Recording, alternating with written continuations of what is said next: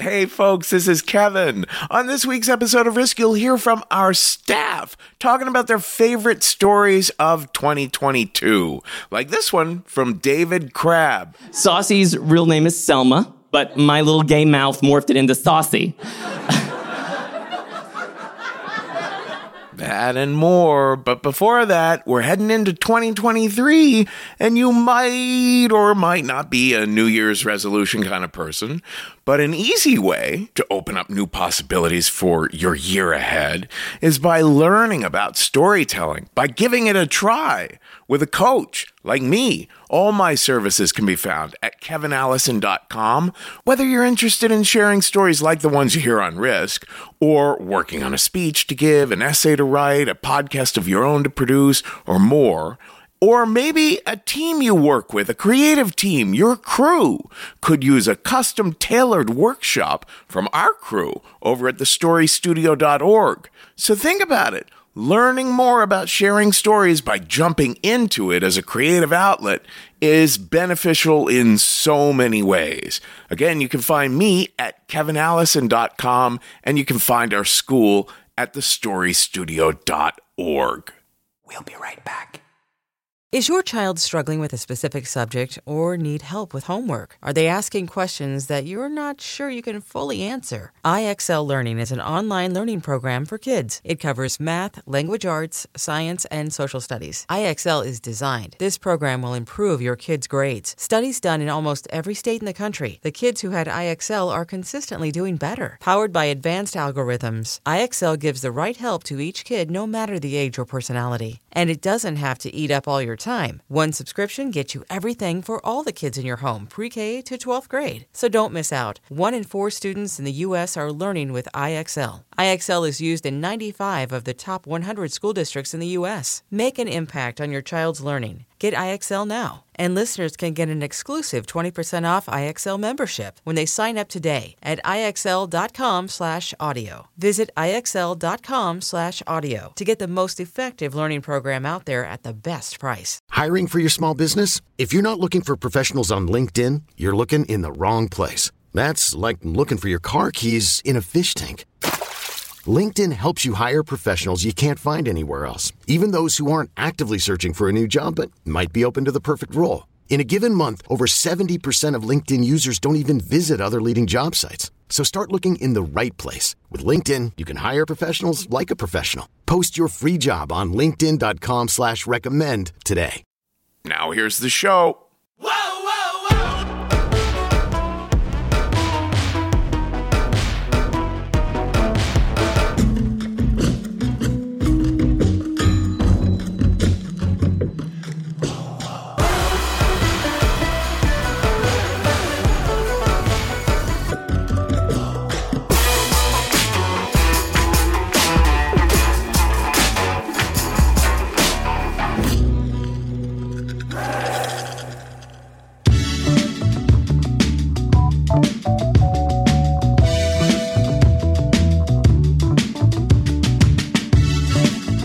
Hello, kids. This is Risk, the show where people tell true stories they never thought they'd dare to share. I'm Kevin Allison. This is Say She She behind me now. And we're calling this week's episode Staff Picks 2022 Part 1.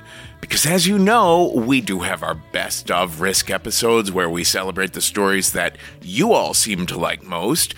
But some of our staff members wanted to say a few words about some of their favorite stories from this last year that weren't on one of those best of collections. But first, I want to say hey, do you live in Philly or near Philly, or do you know anyone who lives around Philly? Pitch us a story for our March 2nd show. If you want to brainstorm on optional story themes, we have surprise twists, mesmerizing, or delicious. And everything you need to know about how to pitch us is at risk-show.com slash submissions. And if you have any questions, you can always email me at kevin at risk-show.com.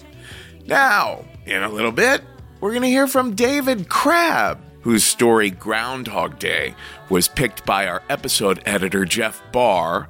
You know, sometimes someone will share a story on the show that just happens to hit on some issue that's weighing on the mind of you as a risk listener right at that same time.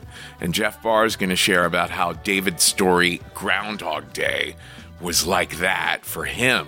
But before that, we're going to hear from Bee Van Slee, whose story was picked by another one of our editors, Hope Brush. And here she is now to tell us about that. Hey everyone, it's Hope here from the editing team.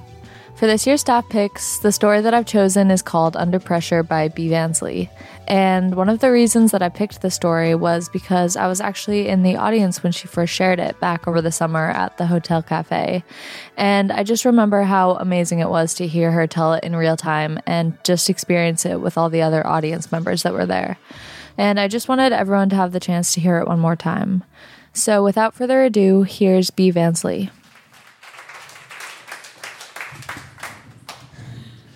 So I was a curmudgeonly 30 something dude when I came out here about six years ago from Chicago.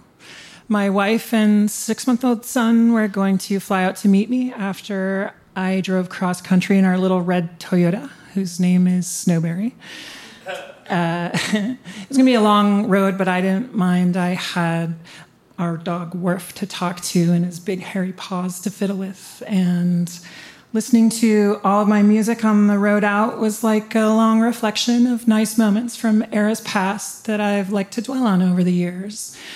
I sang along a lot, whether I could remember the words or not, keeping us on the road with one hand, fiddling with Worf's paws with the other thinking about stuff, enjoying the landscape as it, we gradually escaped the farmland and semi-industrial sprawl of the Midwest and got into the more interesting southwestern countryside, mountains and the desert. So beautiful and shockingly green, possibly because of all the storms that had been raging around the area, like the one just ahead, staring me down like a gigantic angry gray monster waiting to devour me whole, which it most certainly did.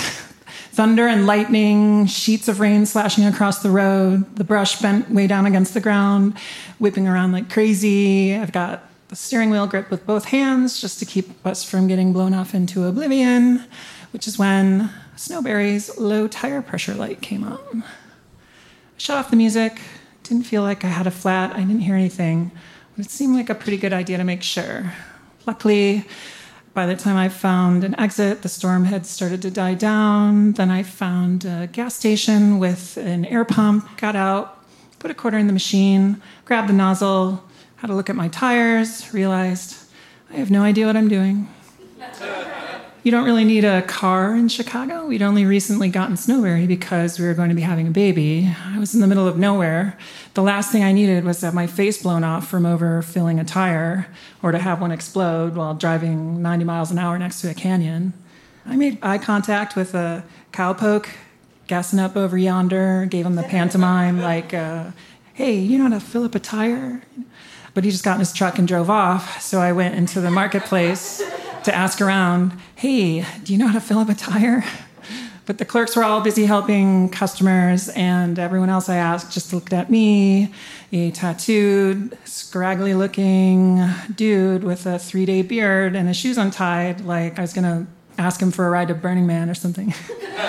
uh, so I ended up just going out and airing up the tires a little at a time until the light went off, drove to a nearby rest stop to make sure it stayed off tossed the ball around for Worf a bit, and then packed him back in, and we were on our way. All the way to the little rental that we had waiting for us in the valley. Let myself in, had a look around, let Worf out into our new yard, which turned out to have this big, gorgeous lemon tree in it. Then stretched out, ordered myself a nice mediocre but well deserved pizza and enjoyed the long journey's end. A few days later, my little family arrived, and a few weeks after that, the truck with all of our stuff, and we settled into our fresh perspective. The thing is, there was a lot I'd been eager to leave behind in Chicago. I grew up at a time when the only real cultural touchpoint to transgender was a fictional serial killer in Silence of the Lambs. I told my wife when we first started dating, but by then I'd given up on the possibility of ever transitioning. I think coming out here was a way to try to come to terms with that, to start new in a place where there are mountains and the ocean, and to maybe escape some of the depression that had been chasing me for years. But the problem with gender dysphoria is that it's this inescapable physiological dissonance and persistent longing that only gets worse with time until it just becomes this undercurrent of dissatisfaction to everything.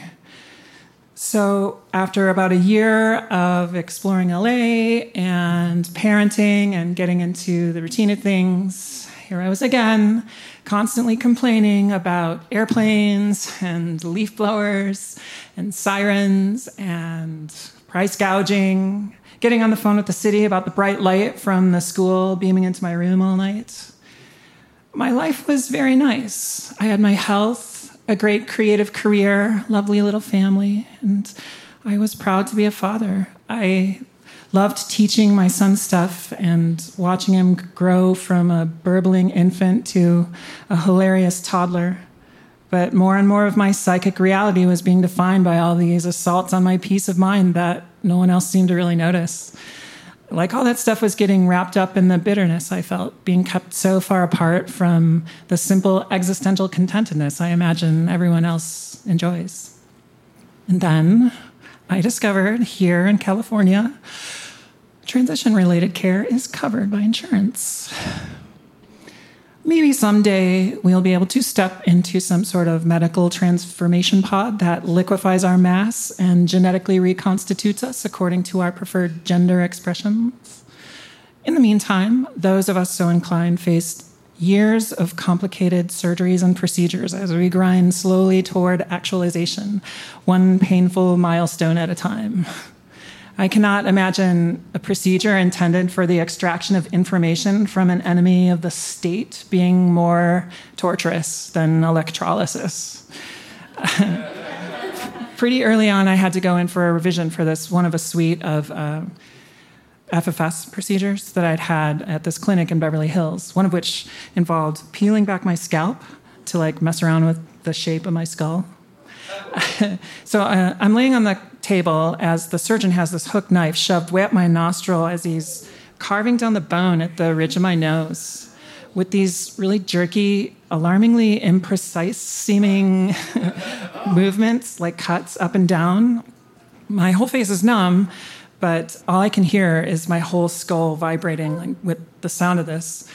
And I'm doing my best to keep chill, but then um, the knife slips off the bone and stabs up into my nose meat. And I guess the anesthetic wasn't strong enough because I scream in pain. The surgeon and his assistant freak out, scrambling to inject me with more stuff, blaming me somehow while I'm lying there sobbing on the table, tears streaming down my face, you know, but still trying to stay as motionless as possible for fear of permanent disfigurement.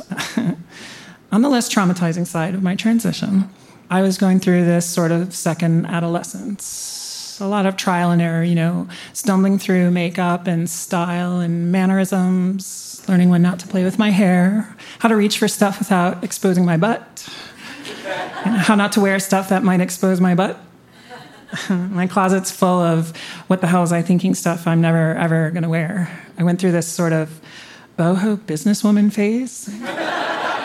I kept buying blazers. Not, no idea why. I work from home, by the way. Blazers. Uh, there was some awkwardness reflected back at me, you know, furtive looks, straight up double takes, and staring. I didn't care what anybody thought. I was just happy to finally be pursuing a version of something I'd been wishing for every single day of my life.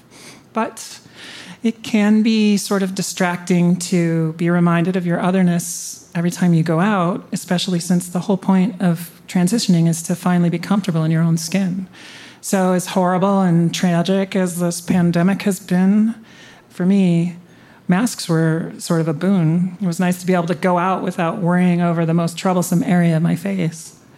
About a year into the pandemic, um, I had to go in for yet another excruciating laser treatment, a series of many in preparation for bottom surgery. Yay. Uh, um, I think I was on Mulholland, somewhere near Skirball, and uh, Snowberry's low tire pressure light came on again. it had been about five years since that time in the middle of the desert. Uh, I was running early, so I just pulled into the first gas station I saw, this time, the second I stepped out in my tan leather ankle boots and uh, this exact skirt, actually, by the way, and uh, loose knit coral cardigan and my sparkly army green scoop neck, the machine just started up on its own. I looked over to the station just as this uh, saggy eyed man in a purple polo shirt stepped out and started heading toward the car. He stopped about halfway, I guess, because um, he wasn't wearing a mask and he saw that I was and just stood there with his hands backward on his hips, looking vaguely bored. And he said, Did it come on? uh, yes, it did. Uh, I, I said, and I, I smiled with my eyes and thanked him for activating the machine without me having to pay for it.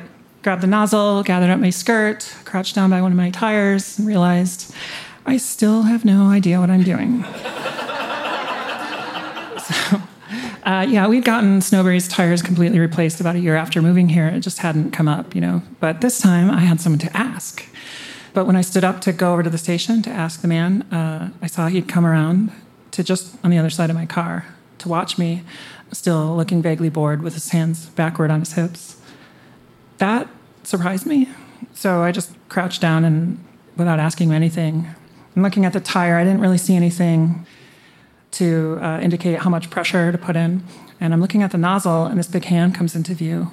And then a voice in my ear says, The numbers come up.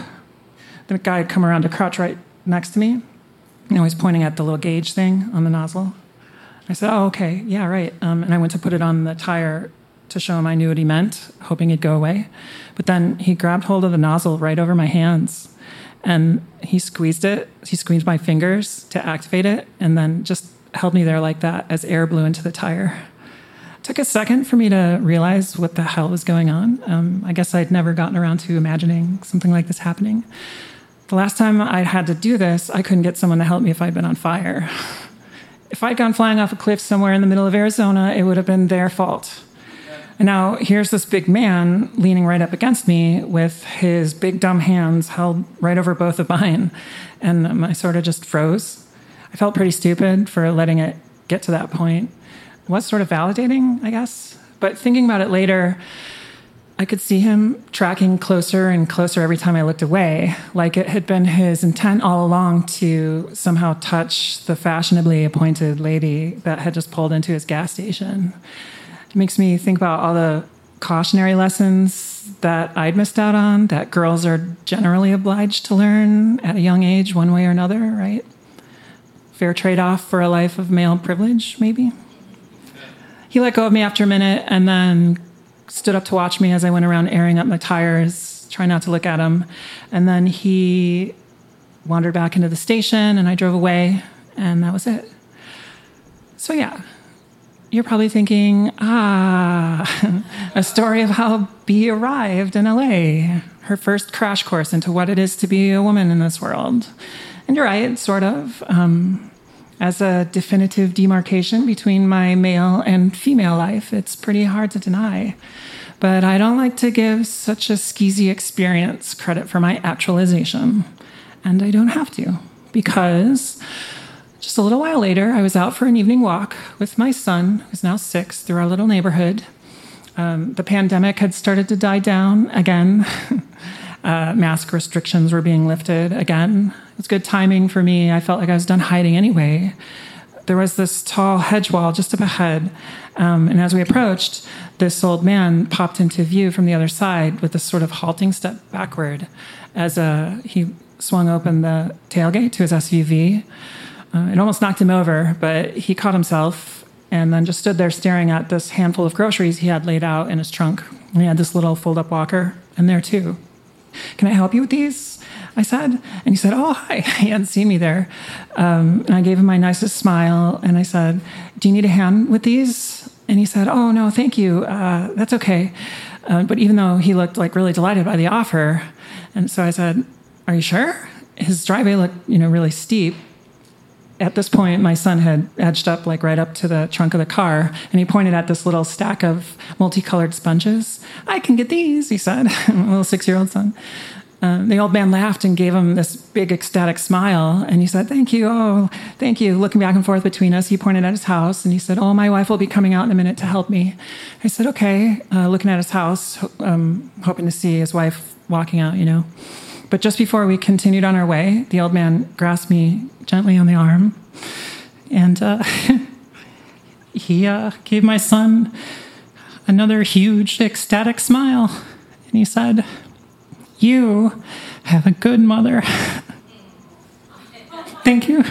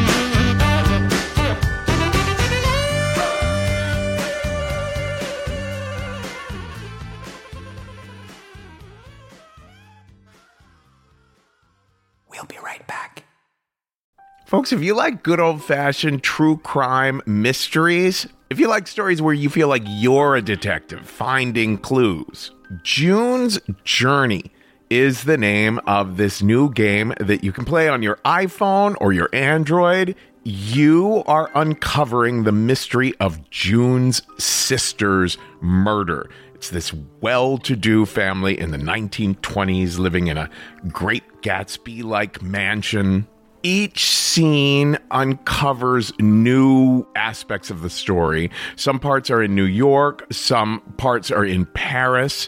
There's all kinds of objects you're finding and trying to assess whether they're meaningful or not. You collect information, filling out your own photo album, and you're keeping track of all the characters. There's romance, there's scandalous family secrets. It feels like a really fun play or movie. And I've only made it through like five scenes, but I am told you could crack the case. All you need is an internet connection and downloading on iOS or Android. So discover your inner detective when you download June's Journey for free today on iOS and Android.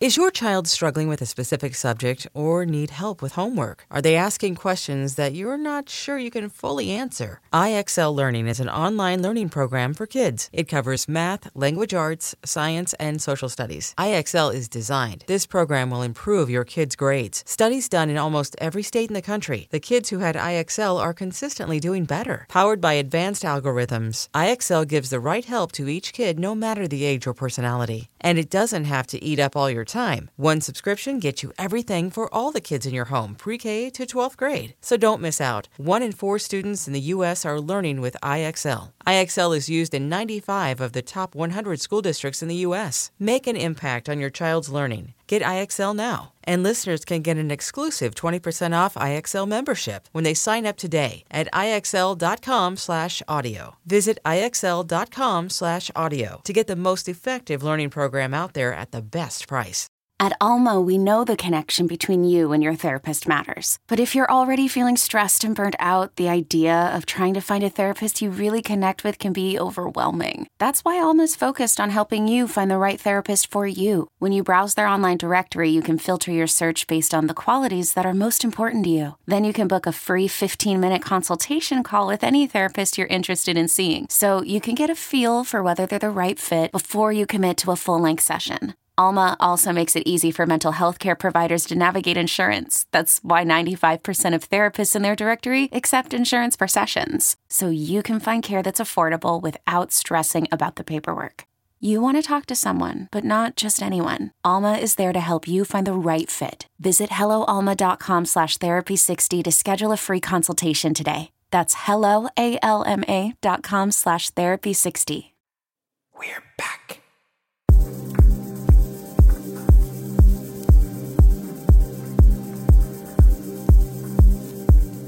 Happy holidays, everybody. This is your Risk episode editor, Jeff Barr, and I'm here to share a story with you that David Crabb shared way back in June of 2014. When I first heard this story, I really liked it, but I didn't feel it was all that relevant to me at the time. Not totally, anyways. David does mention that his grandmother Saucy was a bit racist, that subtle sort of they're Mexican, but they can't help it sort of racist that I was used to growing up around from both my parents, although my dad was a little less subtle about it. And politics had caused me to butt heads with my mom all through the Trump administration. She'd agreed with me a couple of times regarding how bad Donald is, but for the most part, would refuse to listen to any facts that would potentially change her sterling view of him, and would instead listen to Fox News and conservative talk radio as her guiding light. So I had a disconnect with my mom. I had trouble talking to her as it was, but something else was going on under the surface. When my dad died, it kind of broke my codependent mom. She relied on him for pretty much everything, especially financially related. And without him, she found herself living alone in an oversized house with two overweight cats. And even though she wasn't willing to admit it, it was starting to get tough living alone with no one really observing her on a day to day basis, it was some time before we started seeing red flags of her having a problem with her memory. But even right up to getting that initial inkling of a diagnosis, I was doing what I could to help her out around the house, even helping her shop for a replacement car for her. And she actually drove me to the doctor's office on the day that she failed her first SLUMS test for mental acuity. It was a week later that we received a rather callous message from her doctor advising her not to drive anymore. What followed from that point on was nearly a year of testing and estate planning met with flagrant denial and confusion and distrust on her part in the process. In February of 2022, the same month that David's story finally aired, she was given the official diagnosis of Alzheimer's disease.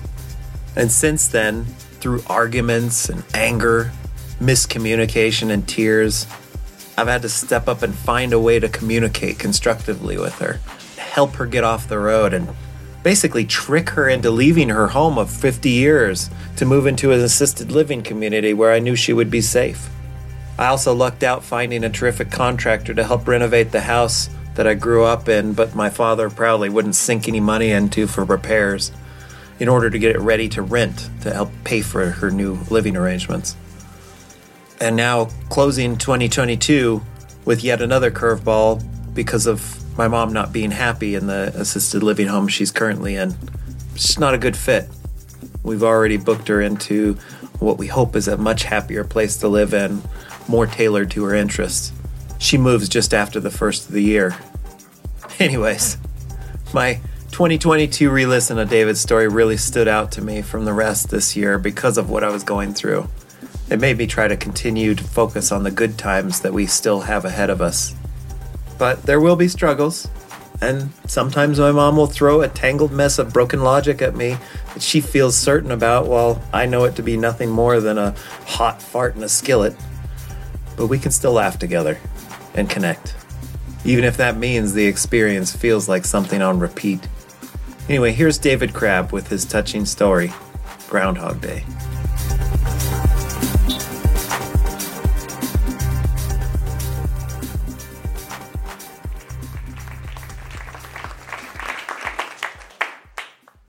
When I was 15 years old, my guidance counselor accidentally outed me to my father. And it was a shock to my father. I don't know how I drew Wonder Woman so much when I was little. I listened to Xanadu so many times in a row, but it was a shock. And at that point, I was a goth kid. I was literally sitting there with like black fingernails and a dog collar. Like, yeah, I'm gay. Um, and my dad, he seemed to accept it, but then he didn't. I don't know if any of you have come out have had this, and I had to come out to him like again and again. It was like gay Groundhog Day. It was just this endless loop. Like for two years, still gay, dad, not changing. Now, over the years, I've told my whole family, they all know that I'm gay, but there's one person that I haven't come out to, and it's my grandmother, Saucy. Sa- Saucy's real name is Selma, but my little gay mouth morphed it into Saucy. Uh, um, and it caught on. Everyone calls her Saucy now. Um, and it's really fitting. She is a little tiny woman with uh, bright snow white hair. She has these crystal blue eyes. Uh, she wears a bunch of really sort of like floral, tropical, colorful shirts. Those polyester slacks that, fit, fit, fit, you know, when she walks, and then like really comfortable, like rubber soled, like nurses shoes, like with a thick rubber. Like you'll never get electrocuted in these fucking shoes. Um, there's a thing about Saucy is that she's her mind's in a lot of places. You know, like if you go into her kitchen, she's got her advice columns, like her dear Abby, that she cuts out because she arranges those on the fridge. And then she has her other station. It's her stack of Globe magazines and examiners about like Bat Boy and stuff like that. She loves those. And then at the end of her table, um, she's from uh, San Antonio, Texas, and she has a pecan tree. So then she has her shucking station where she just sort of shucks pecans all day. Um, and then she's always baking a shitload of pumpkin breads. Uh, she bakes them in these huge batches these tiny breads that she wraps, and then she has a freezer in the garage dedicated just to the freezing and archiving of these pumpkin breads. Um, she defrosts them and gives them to people all the time, and they're delicious, but you never know, like, is this from 1993? Who can fucking say? It tastes delicious. So her mind is in a lot of places. Uh, I always remember um, there was one Christmas where she was wandering around the kitchen. She she was making coffee and trying to keep people entertained and like you know refreshing crackers and cheese and pecans and pecans and pecans. And she walked to the table with this coffee and this big uh, container of sugar, meaning to lay them down. But instead, as she blathered onto us about something in the Globe magazine, she poured the entire carafe of coffee into the sugar. And at that point, my aunt leaned over and she said, I love your grandmother, but she is like a fart in a hot skillet. Which I don't know what it means, but if you met Saucy, you'd be like, yeah, that's right. Just kind of like, I don't know. It's, it's like that.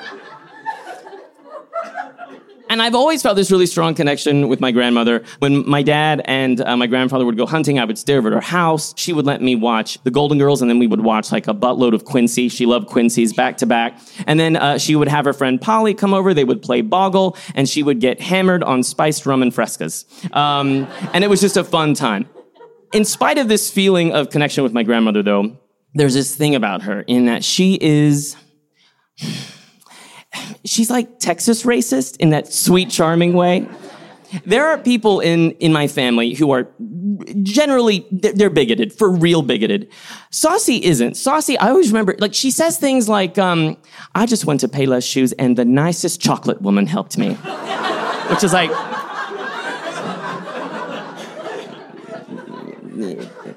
sounds like you like her, but, um, and then, like four years ago, she got these new neighbors, and she said, Oh, David, the nicest people moved in across the street. They're Mexican. They can't help it. um, so, so this this one trait of hers always had me sort of a little bit concerned about coming out to her. Now, a few months ago, I went home to visit, and my dad and I took her to Jim's, her favorite diner, where she knows all the cooks in the kitchen, and they're Mexicans who work hard. She loves those hardworking Mexicans so much, she brings them uh, just a whole bag of frozen pumpkin breads. Um, and she gave the pumpkin breads to all the people, and she sat down and she started telling this story. She tells this story over and over again about Baby. That's this little deer that her mother found when she walked outside to use the bathroom, which always reminds me how old she is. She's going to be 90. That that was just, you know, when mama went out in the front yard to use the bathroom, sure. Um, and she tripped on this little baby deer and they raised the deer and on the front porch and da da and she goes on and on. And whenever she starts telling this story, it's one of my like go to my iPhone stories. Like when under the table, I'm like, what are people Instagramming from New York? Oh yeah, the deer. Mm-hmm. And I don't pay attention. And after this loop of telling the story over and over again, we're leaving the restaurant and she says, So, David, where are you living now? And I'm like, I live in New York. I've lived in New York since 1999. And it concerns me, but I just kind of let it go. Over the, the next few months, she started to get really ill and forgetful. They decided to put her in an assisted living community. And when she was there, she fell off the bed one night she broke her back. She had to get a series of surgeries and then they put her in a full care facility. And when she got there, they said she had uh, Alzheimer's and was deteriorating very quickly. So my dad is telling me all of this long distance, and I, I keep telling myself that I'm prepared to visit her. I've seen Away from Her, the horrible, terrifying Julie Christie movie that makes me sob every time. I was like, I understand Alzheimer's. I'm going to be fine. So a couple months ago, I visit Texas, and my dad says we're going to go to the nursing home, and we drive out to Hondo, Texas, this little town, and we get there, and the first thing you see is a gate, and outside of the gate there is like a silver number pad, like from an '80s payphone. Um, written on it 0429 like the password to get in. And even from the inside you would be able to look through the bars and just reach and push the buttons. And i'm like if this is the thing that keeps the people that live here inside we're about to really deal with some special people. Do you know what i'm saying we walk inside, and my dad immediately uh, says, I have to go to the bathroom. If you just walk, it's a U shaped hallway and follow it around. Now, I don't know if the people that design these places design them intentionally to be like increasingly harrowing, like halls of horrors, but it was like that because when I walked in, the first people I saw were the charming older women with walkers and chili pepper earrings saying, It's a beautiful morning. You know, like those women. They're all there, just happy to be alive. And then a little bit further, and there's a guy in a wheelchair smiling. He's an eye patch. I think he winks at me. It's hard to tell. I get the feeling he is. And then uh, a little bit further, there's some people in wheelchairs, but they're not really activated. They're sort of in park, just parked against the wall. And then you hit the people that are just in gowns, sort of pacing around. And at the end of this hallway, I see Saucy. But then when I get closer to her, I realize it's not Saucy because this woman has sort of yellowed hair. She's wearing this tan shirt and she's actually in a wheelchair. And as I get close, she looks up at me and she has these twinkling blue eyes. And she just grabs for my shirt and she pulls it and she says, Please get me out of here, David. I've been here since yesterday. And she'd been there for a few months at that point. And then she tells me that she needs to get home to Papa, who is my grandfather who died in 1997. So at this point, there is a Grand Prix exercise wheelchair team that literally like tears around in their wheelchairs racing and they need by. And I am struggling to A, not cry and B, figure out how to get a wheelchair out of park. And I finally get out of park and I take Saucy into her room and she starts just crying, saying, please get me out of here. Please get me out of here. I need to get out of here. And Right at that moment, my dad comes in and I say, Dad, I have to go to the bathroom, which is code for I need to go out in the front yard and cry for just a little while alone. I tear through the hall of horrors in reverse and I get out into the front yard of this old age home and I like ugly cry, like Julianne Moore cry, like really mucusy, like pinch face, like full on sob. And I take out my phone and I call my fiance and I want to tell him something, but I just say, I man and you're going in a wheelchair egg. And there's words in there somewhere maybe. And he lets me cry it out and he says, David, calm down. Just go inside, be with Saucy, you're going to be fine. So I hang up the phone and I walk back through. And the minute I walk into Saucy's room, my dad sees me and says, I need to use the bathroom, which I think is code. I want to be like, just go cry in the front yard. It'll make you feel a little bit better. And he leaves. And as I'm with Saucy, she's still muttering and she's grinding this comb against her leg in her wheelchair. And you know, people talk about being in car accidents and how there's that moment of pure terror where it's like a whiteout and everything's like really calm and serene and slow motion. And I think I had that emotionally because all of a sudden I had this thought. This is the perfect time to come out to Saucy. Now hear me out. There's two options, all right? One, Saucy, I'm gay. The rest of the family knows. And I think that it's time that I tell you. And she says, You are a sinner, and I can't believe you would do that, and you need to go to church and repent and get out of my room. At which point I get out of her room, and then I come back in five minutes later, and she says, David, it's so good to see you, honey.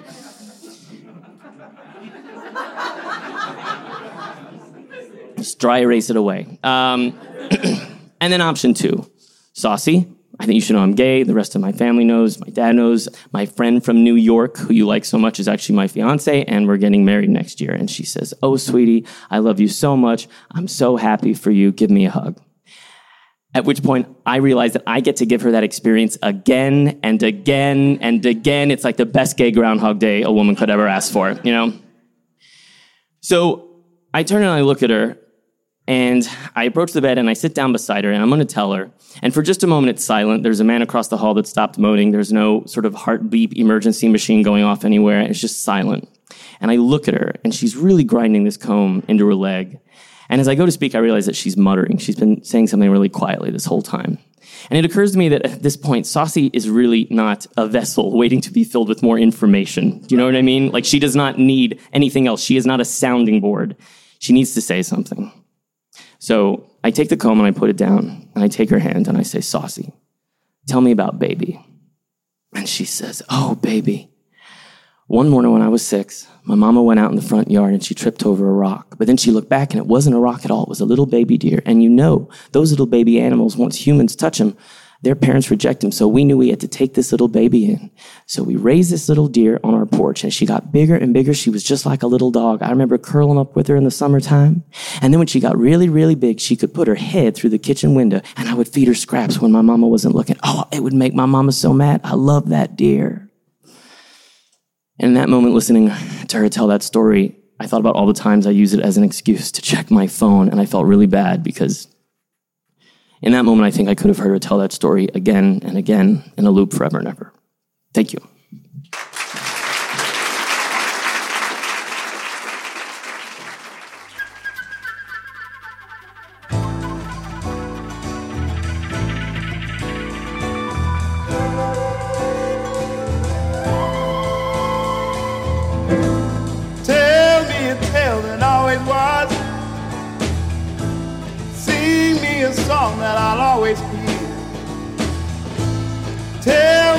Story that I can read.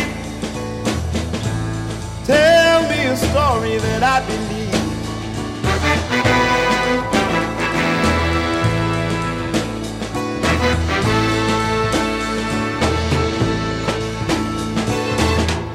This is Risk. This is Michael Kiwanuka behind me now, and we just heard from David Crabb.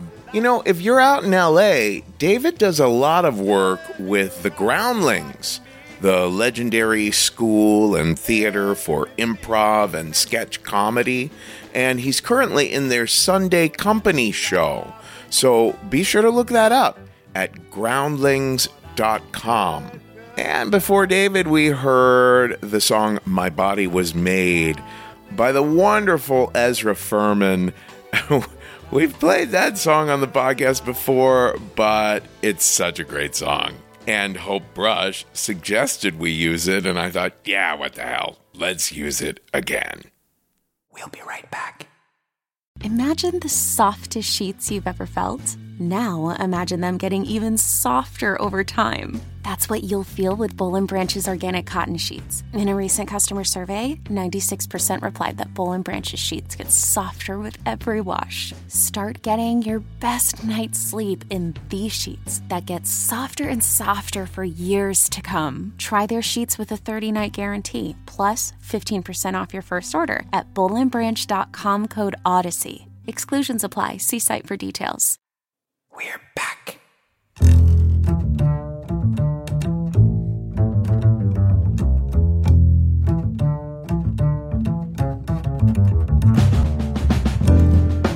Well, that is almost all of this week's episode, folks. The last episode of 2022. This is Cheryl Ann Spencer behind me now. You know, personally, I had a lot of favorite stories and moments from this year. As you probably know, live theater, even Broadway, has been through a ton of confusion, ups and downs in the past year. We had some magical moments at our live shows.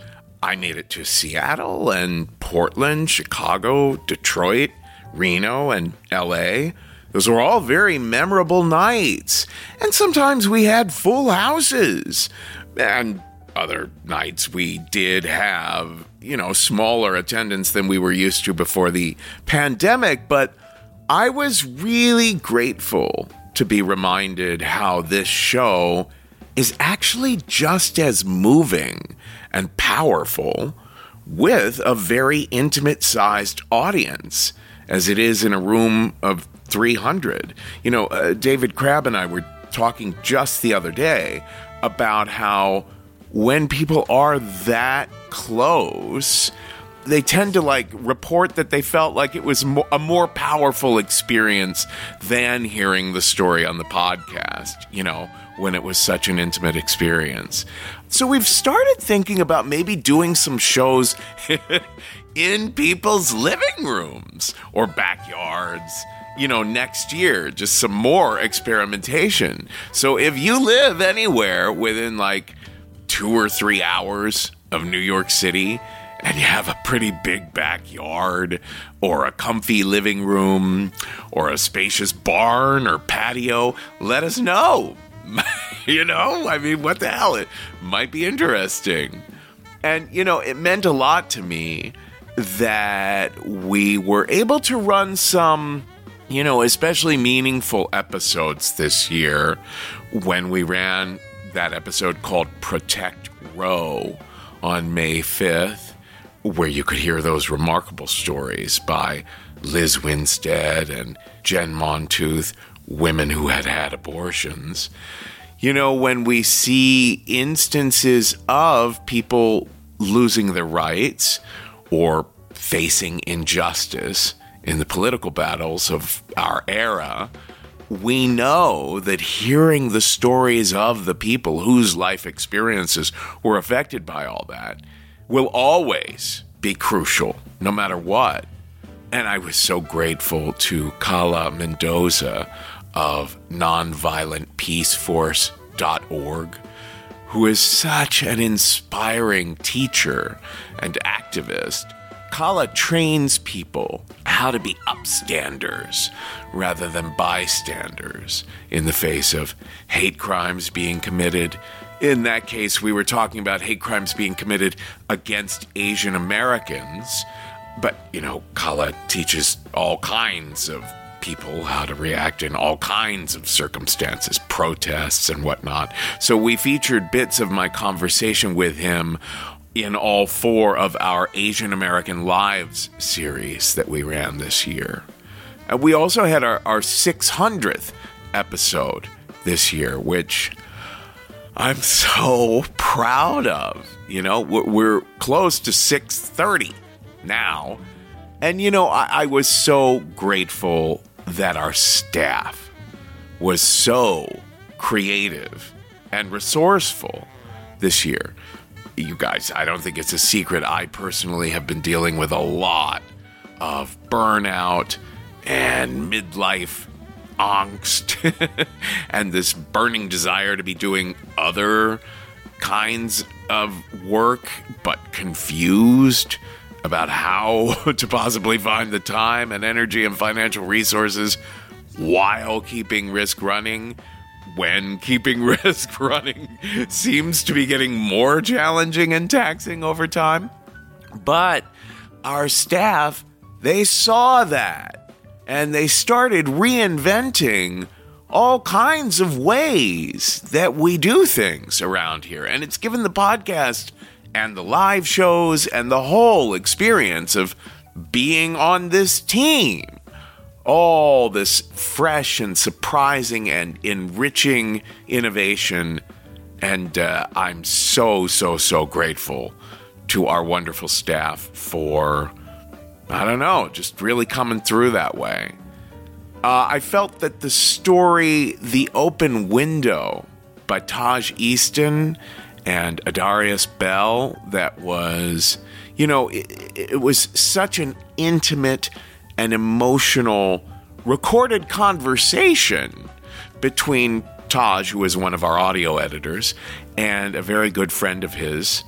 There was a level of vulnerability and presence between the two men in that story. I mean, it was a story slash conversation, you know, talking about being friends of different races, talking about being straight men, uh, working their way through emotions. The way that it was both an incredibly detailed story that was shaped with all the craft of a risk story, but also a genuine improvised or off the cuff conversation between two friends. I was just so proud of how that turned out. And then there was the way that both Jill and Sam Carliner shared such different stories about how they dealt with their son's first year in rehab. And the way that on the Love Struck episode, Sam Dingman and Adrian Bain shared stories that connected into how they became boyfriend and girlfriend. You know, every single year I freak out about whether or not we can pull off another really jam packed scary stories episode for Halloween and holidays episode for end of December. And once again, we delivered really fantastic programming there too. And as always, I am so, so, so, so, so grateful to you all. You know, not just for listening and, and engaging with us online, but for sending us your stories. We featured dozens of your stories this year. So be sure to keep doing that and be sure to keep sharing the podcast with your friends. And if you're a therapist of any type at all, reach out to me at kevin at risk-show.com. We still don't know which year we'll be able to pursue the idea, but we'd still like to create more content around the intersection between therapy and storytelling. So, have a wonderful 2023, everyone. I dearly hope that lots of good things develop for all of us in the new year. Things we've been working toward or hoping for, and then surprisingly good things we hadn't even imagined. One thing you might not have imagined, but that I can guarantee you're going to get at the very beginning of 2023 is our Staff Picks 2 episode. Next week, we got more staff with more picks. So happy, happy, happy, happy New Year, everyone. Folks, today's the day. Take a risk.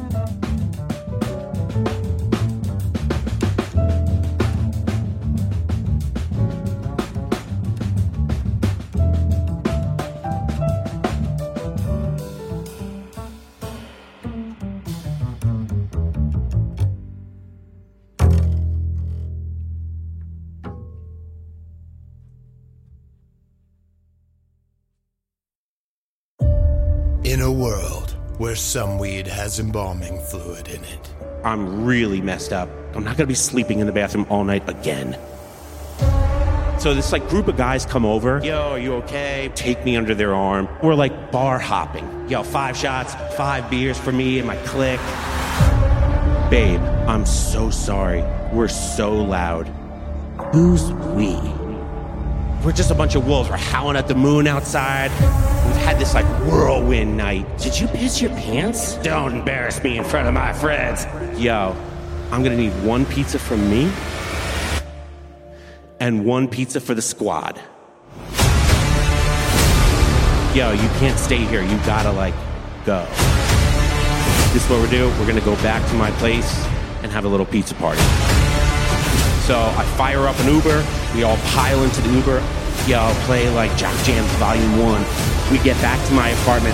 Boys, we gotta be quiet. My girlfriend is sleeping. We're gonna have a little bit of pizza party. No big deal. She's a heavy sleeper. And I'm start wheeling and dealing paper plates. Boom, boom, boom, boom, boom, boom, boom, boom. Boys, shh, shh, shh. What the fuck are you doing?